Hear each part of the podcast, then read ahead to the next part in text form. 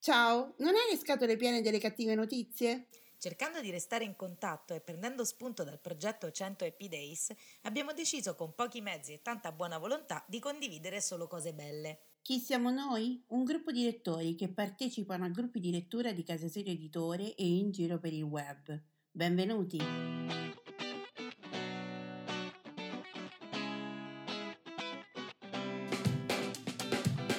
Ciao, sono Simona da Rocche di Papa. Ciao, sono Irene da Barcellona. Mentre stavamo realizzando una puntata di un podcast per Casa Sirio Editore, abbiamo dovuto coinvolgere gli amici per dare una risposta particolata a un nostro ascoltatore e ci siamo resi conto che la risposta collettiva funzionava. E così abbiamo deciso di intraprendere questo percorso per rallegrare la giornata di tutti con un buon pensiero. Sono appunti, pensieri sparsi, sfoghi o ricordi, non necessariamente parlano di libri, sono un modo per sentirsi e lasciare un messaggio in bottiglia a chiunque voglia accoglierlo. Ci siamo ispirati al lavoro fatto da Alessandra Pagani con il suo 100 Happy Days sull'omonimo gruppo Facebook. E questa è la quarantesima puntata di Voci dall'Italia Buon 25 aprile e buon ascolto.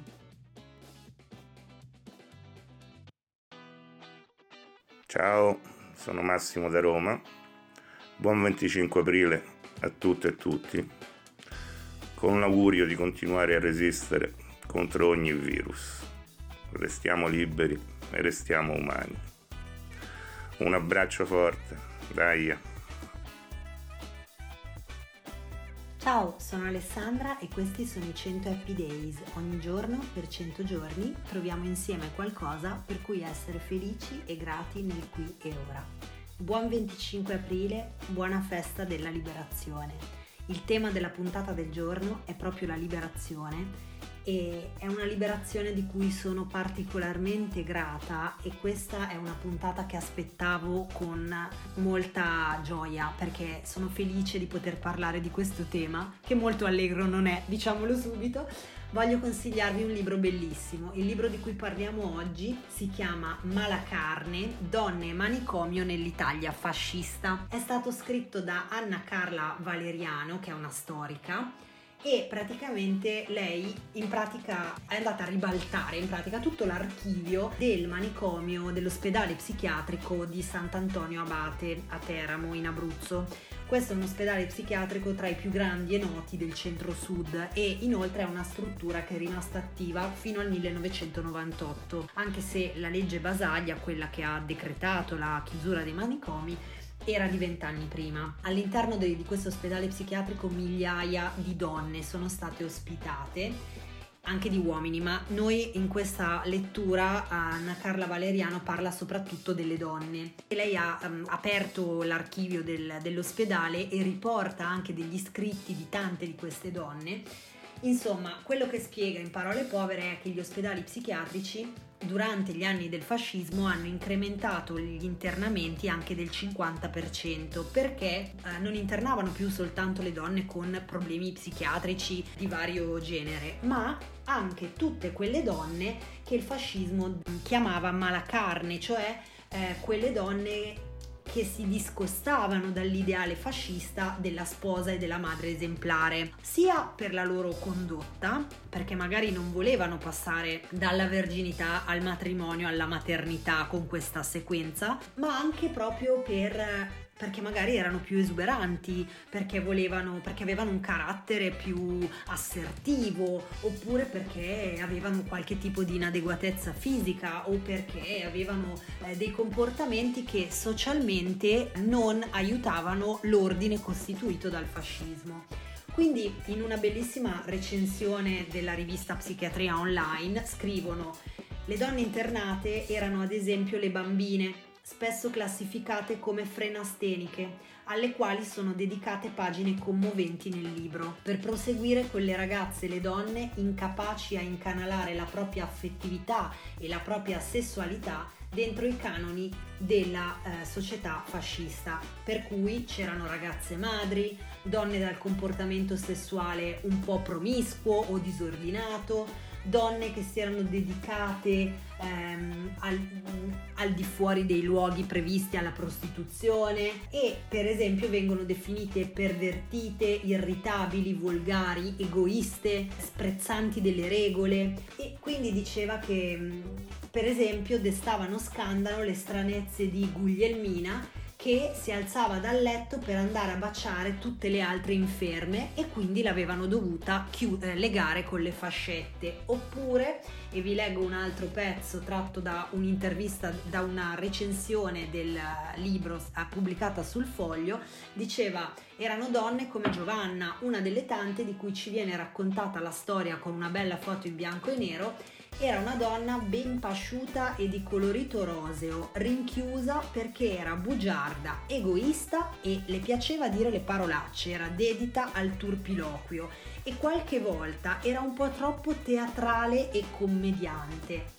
Oppure Adelaide, che era lì solo per aver bisticciato con il fidanzato. Ecco, in questo bisticciare col fidanzato ricordiamo, come spiega bene l'autrice, che sia i medici di base sia le famiglie erano conniventi nel far internare eh, le donne che dimostravano poca caratteri un po' egoisti, un po' ribelli e poca voglia di eh, voler seguire l'ordine costituito. Per cui oggi nella festa della liberazione voglio suggerirvi e consigliarvi questo libro e soprattutto voglio ringraziare per tutte le donne che, che sono passate di lì e per la liberazione di tutte quelle che finalmente non, eh, non ci vanno più. Credo che la liberazione a cui mi riferisco sia palese, eh, che non è tanto la liberazione fisica, anche quella, ma soprattutto la liberazione dal, dai pregiudizi mentali che si ha sulla figura della donna, la liberazione dal fatto che una donna debba aderire a certi modelli di comportamento e eh, debba essere corretta o dai medici o dalla società e non possa esprimere appieno la sua personalità. Infine volevo ringraziare Paola perché con i suoi versi di Maria Marchesi, poetessa anche lei rinchiusa in manicomio, mi ha fatto ricordare questo bellissimo libro Malacarne e me l'ha fatto suggerire. Mentre sulla poesia che mi ha dedicato di Maria Marchesi farò un'altra puntata. Per oggi buona liberazione a tutte! Buongiorno, sono Mariangela e vi parlo da Milano. Una delle cose che più mi mancano in questo periodo, e sono sicura di essere in buona compagnia, è la libertà di viaggiare, scoprire luoghi nuovi, ma anche lasciarmi incuriosire da angoli inaspettati di quelli vicino a casa o che conosco già. Ma un modo per viaggiare anche in questi giorni sospesi c'è, ed è attraverso i libri e le storie, che sanno essere ottimi compagni di viaggio. La mia è una passione, tanto che ne ho fatto anche un libro, una guida insolita perché vi porta a viaggiare in Italia e in Europa sulle orme degli scrittori, di librerie e biblioteche. Si chiama infatti Luoghi e Libri e la trovate pubblicata da Morellini Editore. E tra i luoghi affascinanti dei libri, oggi voglio parlarvi di quelli che possono essere piccoli grandi paradisi per i turisti letterari. Sono le City of Literature, un mondo da sfogliare, perché infatti non approfittare di questo periodo per lasciarsi ispirare alla scoperta di nuove mete da visitare quando finalmente potremo farlo di nuovo? Oltre mille biblioteche, un centinaio di festival e 900 e più librerie. Questa è solo una parte di un ricchissimo patrimonio di queste città della letteratura, ovvero quelle città che fanno parte del network UNESCO che premia lo spirito letterario nel mondo. Sono mete perfette per chi sta già pensando a quando tornerà a viaggiare ed è in cerca di ispirazione. Tutto parte in realtà da un'altra rete, quella delle città creative dell'UNESCO, che è nata nel 2004 per legare insieme realtà anche molto diverse tra loro, ma accomunate da un valore, quello della loro industria creativa. Ci sono infatti le città del design, del cinema, della musica e appunto della letteratura. Le City of Literature sono quelle che conservano una eredità letteraria importante, ma non solo. Infatti in queste città lo spirito della cultura della letteratura è vivo. Ci sono tante librerie, biblioteche, festival letterari e tantissime iniziative per incoraggiare la lettura e la condivisione della cultura. La prima a diventare una City of Literature è stata Edimburgo, capofila di un gruppo che oggi che cresce ogni anno con nuove nomine e che oggi arriva a contare più di 30 città. E ci sono sia le grandi star come Barcellona, Praga o Dublino, ma anche città come Seattle o la neozelandese Dunedin, dove nacque la prima biblioteca pubblica del paese. Ci sono però anche città meno note o che comunque non associeremmo mai o non subito alla letteratura e che invece offrono tantissimi spunti culturali. C'è per esempio Reykjavik, la capitale islandese, che tra ghiacciai e geyser investe tantissimo nella cultura, tra festival e itinerari dedicati e dove potersi prendere anche una pausa al Boca Caffi, ovvero uno dei tipici caffè con libreria. C'è poi Lubiana, la capitale slovena, dove uno degli eroi nazionali è proprio un poeta romantico, Preseren. E poi c'è per esempio un borgo, il borgo portoghese di Obidos, 12.000 abitanti e tante librerie che sono nate dal recupero dei luoghi più impensati, dalle chiese sconsacrate alle stazioni dei pompieri ai negozi di ortofrutta. E l'Italia? Ci siamo anche noi, finora però soltanto con Milano che è diventata City of Literature nel 2017. Trovate l'elenco delle città della letteratura sul sito dell'UNESCO e se amate ripercorrere le orme dei vostri eroi di carta preferiti, sedervi al tavolino del vostro scrittore del cuore o scoprire le librerie più belle o magari più insolite, uno di questi viaggi letterari fa proprio per voi. Ciao, sono Maria da Roma Oggi voglio leggervi un racconto dal libro Lingua Nera di Rita Balwilkel. Un libro, un racconto che mi ha fatto conoscere Simona, sì, proprio la nostra Simona. Ciao! Il racconto si intitola Ingobbirsi. Quando mia figlia divenne maggiorenne, l'economia era talmente in crisi che conveniva di più pagare qualcuno per reggerle il seno che comprare la biancheria necessaria mettemmo un annuncio su Craigslist e stabilimmo che era Mark il più adatto all'incarico. Lo sistemammo nel giardino sull'etro in un capanno con dell'acqua corrente. Alle prime luci del mattino si alzava, si posizionava davanti alla porta mia, della stanza di mia figlia e aspettava che si svegliasse. Ogni volta che usciva di casa, Mark si ingobbiva dietro di lei e le faceva scivolare le mani sotto la maglietta e sorreggeva delicatamente i suoi seni. La seguiva ovunque, a capo chino, fornendo il supporto migliore che un genitore potesse desiderare. Era un gentiluomo d'altri tempi, che in un'epoca diversa sarebbe risultato appena fuori dalla fascia d'età dei cosiddetti giovani professionisti. Credo che spedisse ai genitori i soldi guadagnati lavorando per noi. Come sorreggiseno, Mark aveva un unico difetto, ossia era utile soltanto sul breve termine. Tutto quello starsene ingobbito con le mani a coppa, infatti, gli aveva causato gravi problemi alla schiena, che alla lunga gli impedirono di rispettare gli orari previsti. In una riunione di famiglia ragionammo sul fatto che i sorreggiseno avevano un'autonomia simile a quella di un portatile. Dopo quattro anni la loro efficacia diminuiva finché inevitabilmente si rompevano e non erano più di alcuna utilità. Che tristezza questi uomini che facevano questo mestiere. Ciao, a domani. Buongiorno e buon 25 aprile a tutti voi.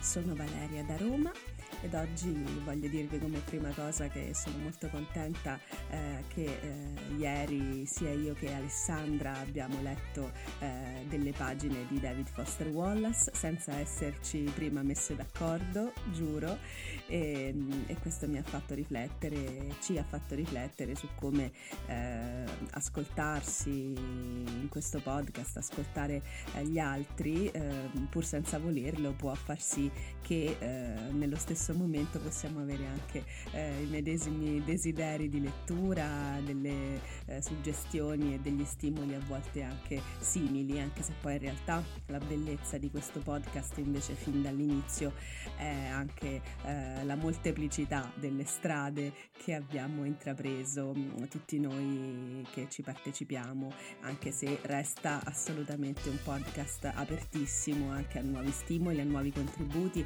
che siano anche anche diversissimi tra loro, anzi più sono diversi e più ci piacciono, più ci interessano perché come ho già detto altre volte, eh, mi fa anche molto piacere scoprire autori che non conosco, che conosco poco, suggerimenti di tutti i tipi, dalla ricetta al, eh, al consiglio anche non solo di lettura, ma magari cinematografico o anche eh, come coltivare un certo tipo di pianta, veramente mh, tante tante eh, suggestioni, tanti ambiti e campi diversi, eh, canzoni, veramente ci siamo abbastanza sbizzarriti, quindi grazie ancora a tutti voi che partecipate e parteciperete ancora oltre a me a questo bellissimo progetto. E detto questo, vorrei tornare a porre l'attenzione su oggi, sul 25 aprile, questo periodo molto particolare che però secondo me non deve farci dimenticare che è una festa e deve essere sempre una festa di tutti, rigorosamente, senza polemiche, senza se e senza ma, perché veramente basta attenersi alla storia, studiarla possibilmente, ricordarla eh, e tramandarla agli altri per far sì che insomma si capisca veramente in modo limpido e cristallino che non può e non deve essere una festa divisiva come qualcuno ci vuole far credere, ma è una festa di tutti gli italiani. E detto questo, vi auguro ancora una buona giornata, una buona festa della liberazione a tutti voi e voglio dedicare in particolare questa mia lettura a nonno Antonio, che non ho mai avuto il piacere di conoscere, ma un po' è come se lo avessi conosciuto. E lui è stato uno dei decorati per la lotta di, di liberazione del nostro paese. Grazie di cuore, nonno Antonio, a te e a tutti i tuoi compagni vi leggo un brano di Beppe Fenoglio tratto dall'inizio, anzi proprio l'inizio, di Una questione privata. La bocca socchiusa, le braccia abbandonate lungo i fianchi. Milton guardava la villa di Fulvia, solitaria sulla collina che degradava sulla città di Alba. Il cuore non gli batteva, anzi sembrava latitante dentro il suo corpo. Ecco i quattro ciliegi che fiancheggiavano il vialetto oltre il cancello appena accostato. Ecco i due faggi che svettavano di molto oltre il tetto scuro e lucido. I muri erano sempre candidi, senza macchie né fumosità, non stinti dalle violente piogge degli ultimi giorni. Tutte le finestre erano chiuse, a catenella, visibilmente da lungo tempo. Quando la rivedrò? Prima della fine della guerra è impossibile. Non è nemmeno augurabile. Ma il giorno stesso che la guerra finisce, correrò a Torino a cercarla. È lontana da me esattamente quanto la nostra vittoria. Il suo compagno si avvicinava, pattinando sul fango fresco. Perché hai deviato? domandò Ivan. Perché ora ti sei fermato? Cosa guardi? Quella casa? Perché ti interessi a quella casa? Non la vedevo dal principio della guerra e non la rivedrò più prima della fine. Abbi pazienza cinque minuti, Ivan. Non è questione di pazienza, ma di pelle. Quassù è pericoloso. Le pattuglie. Non si azzardano fin quassù. Al massimo arrivano alla strada ferrata. Da retta a me, Milton. Pompiamo. L'asfalto non mi piace. Qui non siamo sull'asfalto, rispose Milton, che si era rifissato alla villa. Ci passa proprio sotto. E Ivan additò un tratto dello stradale subito a valle della cresta, con l'asfalto qua e là sfondato, sdrucito dappertutto. L'asfalto non mi piace, ripeté Ivan. Su una stradina di campagna puoi farmi fare qualunque follia, ma l'asfalto non mi piace. Aspettami cinque minuti, rispose Keto Milton e avanzò verso la villa, mentre soffiando l'altro si accoccolava sui talloni e con lo sten posato sulla coscia sorvegliava lo stradale e i viottoli del versante. Lanciò pure un'ultima occhiata al compagno. Ma come cammina? In tanti mesi non l'ho mai visto camminare così, come se camminasse sulle uova. Milton era un brutto, alto, scarno, curvo di spalle. Aveva la pelle spessa e pallidissima, ma capace di infoscarsi al minimo cambiamento di luce o di umore. A 22 anni già aveva ai lati della bocca due forti pieghe amare e la fronte profondamente incisa per l'abitudine di stare quasi di continuo aggrottato. I capelli erano castani, ma mesi di pioggia e di polvere li avevano ridotti alla più vile gradazione di biondo. All'attivo aveva solamente gli occhi, tristi e ironici, duri e ansiosi, che la ragazza meno favorevole avrebbe giudicato più che notevoli. Aveva gambe lunghe e magre, cavalline, che gli consentivano un passo esteso, rapido e composto.